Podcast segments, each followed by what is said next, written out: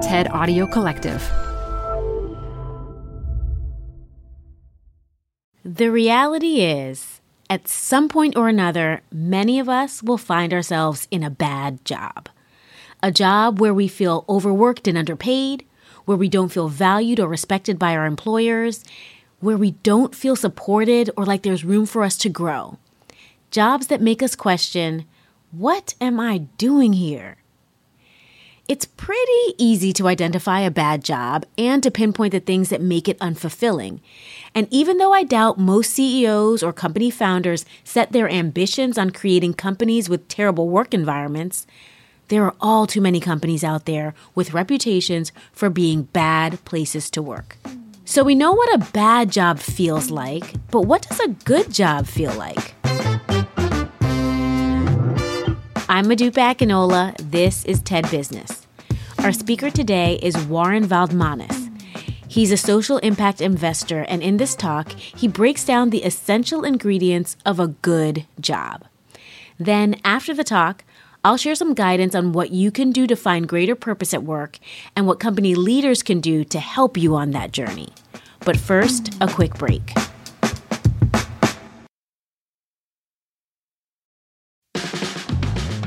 This show is brought to you by Schwab. With Schwab investing themes, it's easy to invest in ideas you believe in, like artificial intelligence, big data, robotic revolution, and more. Choose from over 40 themes. Buy as is or customize the stocks in a theme to fit your goals. Learn more at schwab.com slash thematic investing. This episode is brought to you by Progressive. Are you driving your car or doing laundry right now? Podcasts go best when they're bundled with another activity. Like Progressive home and auto policies, they're best when they're bundled too. Having these two policies together makes insurance easier and could help you save.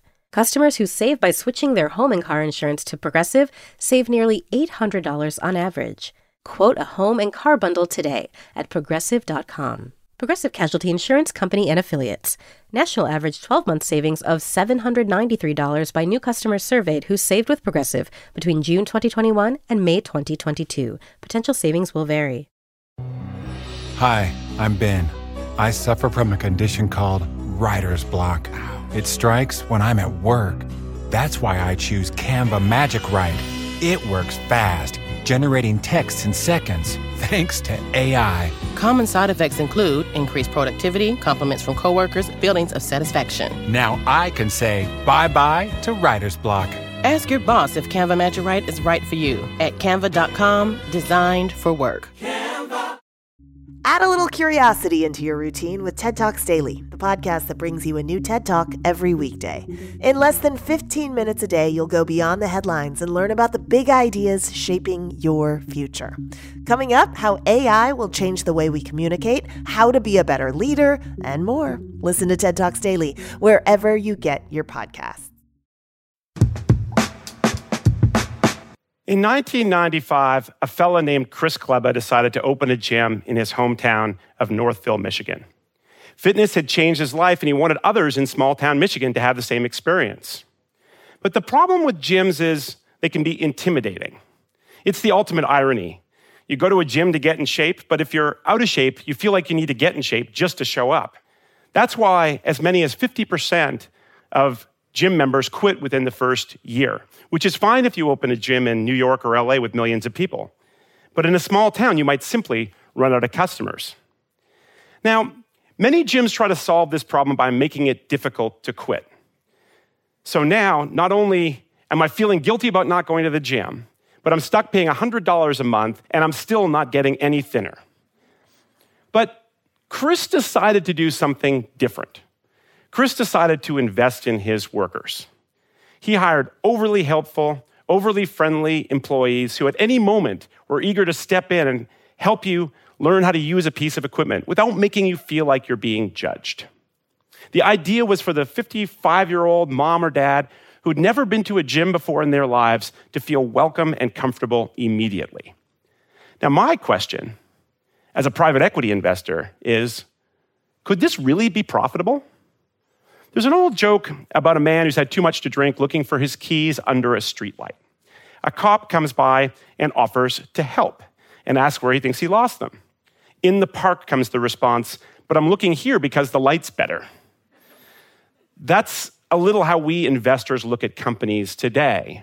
We know that value at companies is driven by people, but we focus on short term profit because it's so much easier to measure. I've worked as a, in and around private equity for 25 years on six continents, and I've seen this error in thinking again and again and again. In private equity, we buy companies and seek to improve them so we can sell them at a profit. But very often, that improvement comes in the form of cutting costs, especially labor costs. Private equity employs roughly 9 million people and has cut over a million jobs in the past decade. Too often, we ask a company for their org chart just to figure out who's getting fired. Now, I think investors should take pride for helping to make companies lean. But I'm worried that we may have done our job too well and are now at risk of starving companies of the people that they need to be successful. So, the big opportunity for investors, for executives, and for you is to create rather than cut good jobs. Creating good jobs is now the focus of my work as a social impact investor. But to create good jobs, you first need a definition of a good job, which was surprisingly hard to find. Spreadsheets and numbers are comforting, but people are complicated, which is why impact investing can sometimes feel squishy. Good for the soul, perhaps, but risky for the pocketbook. But my partners and I work at a company that prides itself on using data to solve problems. So we spent the last two years looking at all the academic research, reading all the case studies, we interviewed human capital experts and surveyed workers across hundreds of companies.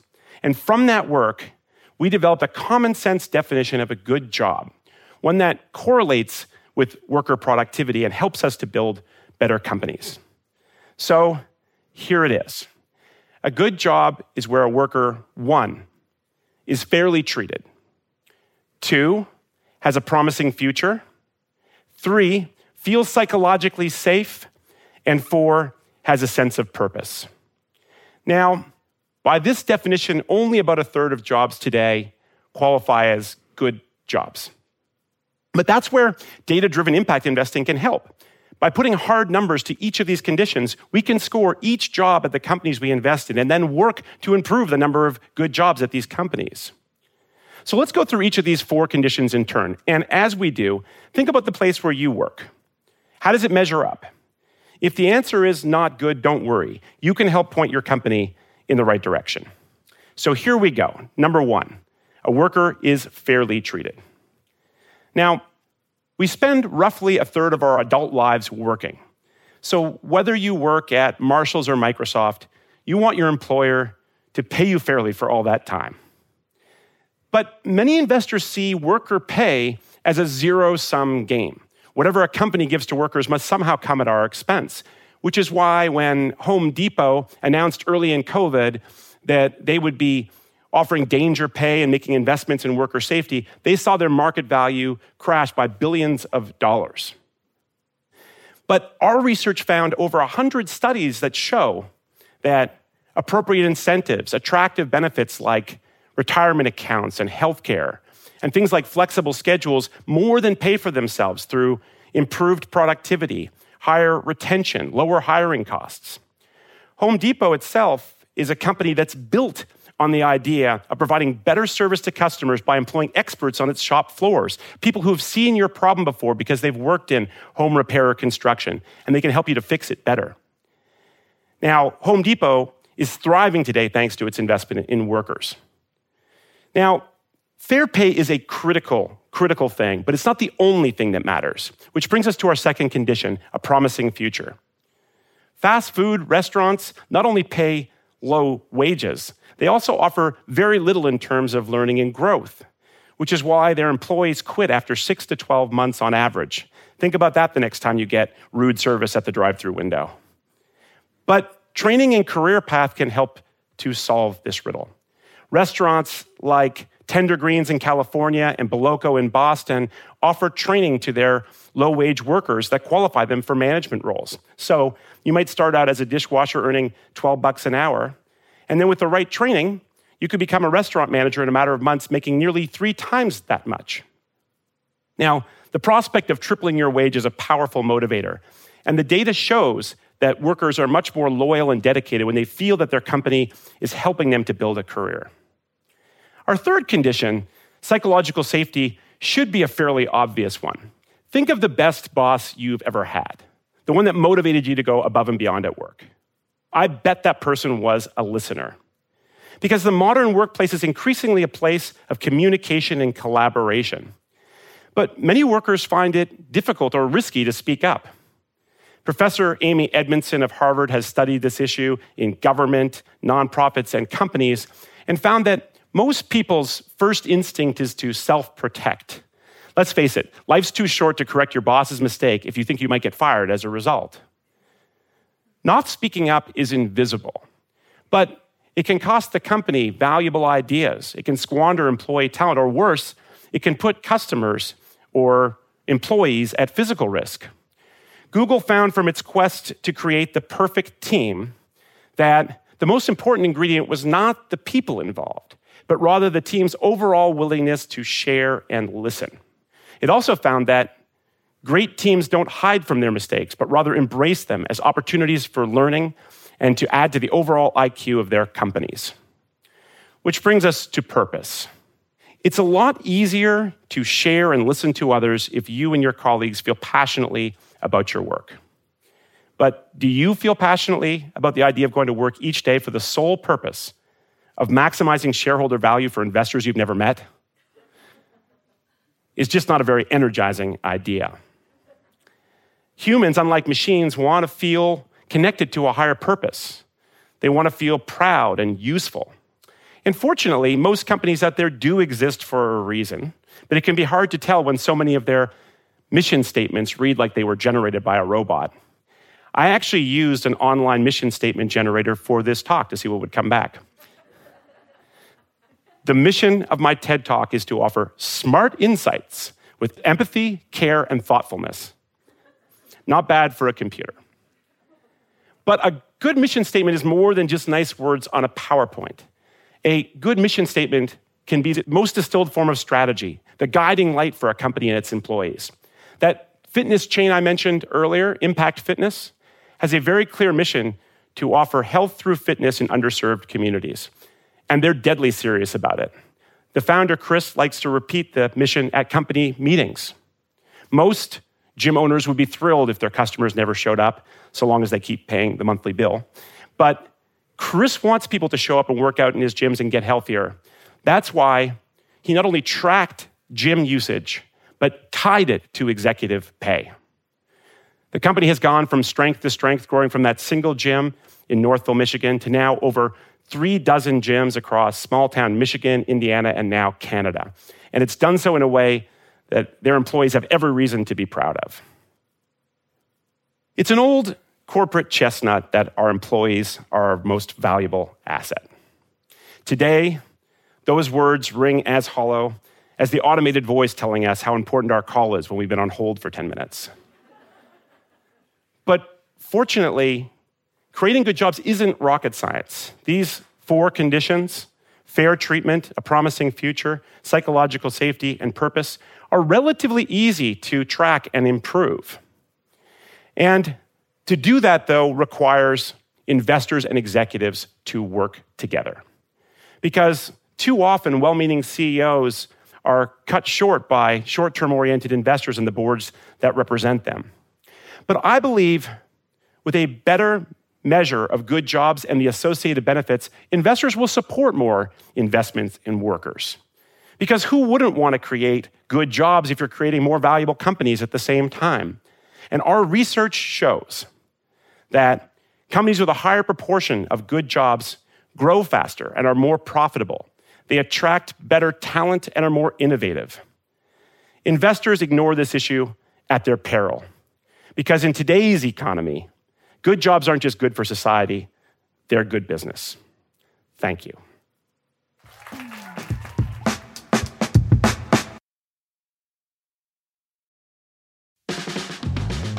Support for TED Business comes from Odoo.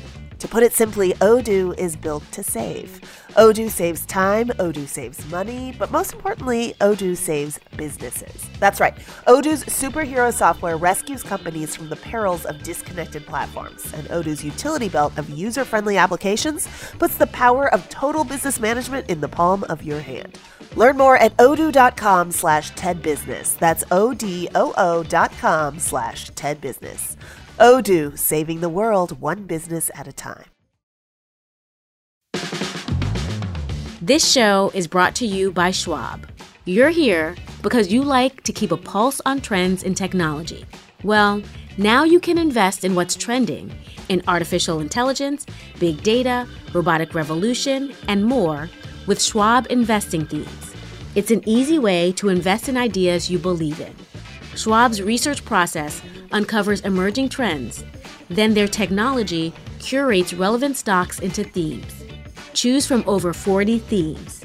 Buy all the stocks in a theme as is or customize to better fit your investing goals, all in a few clicks.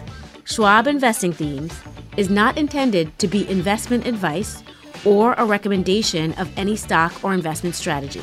Learn more at schwab.com slash thematic investing.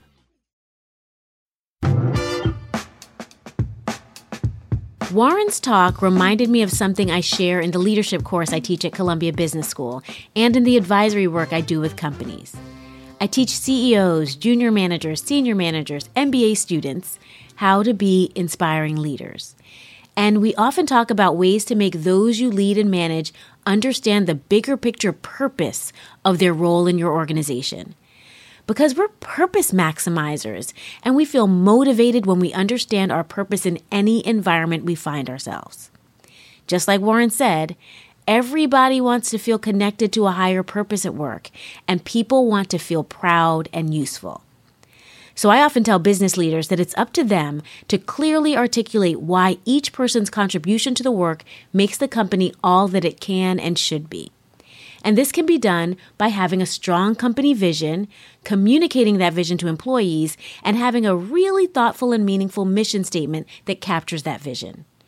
And not one that was created by an online generator. Because a mission statement serves as a kind of guidepost that can regularly be revisited to ensure that your organization's actions and behaviors are aligned with what's been articulated. There are a few mission statements out there that I think are really effective. When Steve Jobs created Apple, his mission statement was to make a contribution to the world by making tools for the mind that advance humankind. I'd want to be a part of that. And had I, I would have been a billionaire by now. But oh well, too late. Ultimately, though, a really good mission statement truly helps employees understand the why behind what they're doing. And a phrase I really like that captures this is one that Dr. Viktor Frankl adapted from Nietzsche's writings. It says, He who has a why to live can bear with almost any how. I just love that phrase because to me, it means that if I understand why I'm doing something, then the late nights, the stress, the challenges are so much easier to bear. And while it's important for organizations to have mission statements, it can also be helpful for individuals to have personal mission statements. These are mottos or mantras that can help us find purpose in our daily lives. Your mission statement can be something deeply personal or something more broad and tactical. Here's one example My mission is to be a connector that unifies people and ideas. That's not actually mine, but you get the point. Having a personal mission statement like this can help you be more intentional about the choices you make daily, and it can help you reflect on whether you're fulfilling your purpose. So, if yours is the connector one, you can ask yourself at the end of each day or each week, What did I do to connect today? What ideas did I connect this week? And if your answer is none, then you can be intentional about making sure to find ways to link people or ideas the following day. Your personal mission statement can also help you make choices about where you want to work. You can ask yourself Is my personal mission aligned with my company's mission? If it's not, the organization might be a bad fit, and it may be time to seek out other opportunities that can help you fulfill your purpose. So I encourage you to take a few minutes to sit down and ask yourself if I had to come up with a personal mission statement for my life, what would it be? And if you're brave enough, share it with me at business at TED.com. And I might just let you know mine too. That's it for today. This episode was produced by Transmitter Media with help from Jordan Bailey and fact checked by Matthias Salas. Special thanks to Anna Phelan, Michelle Quint, Corey Hajim, and Colin Helms. I'm Modupe Akinola. Talk to you again next week.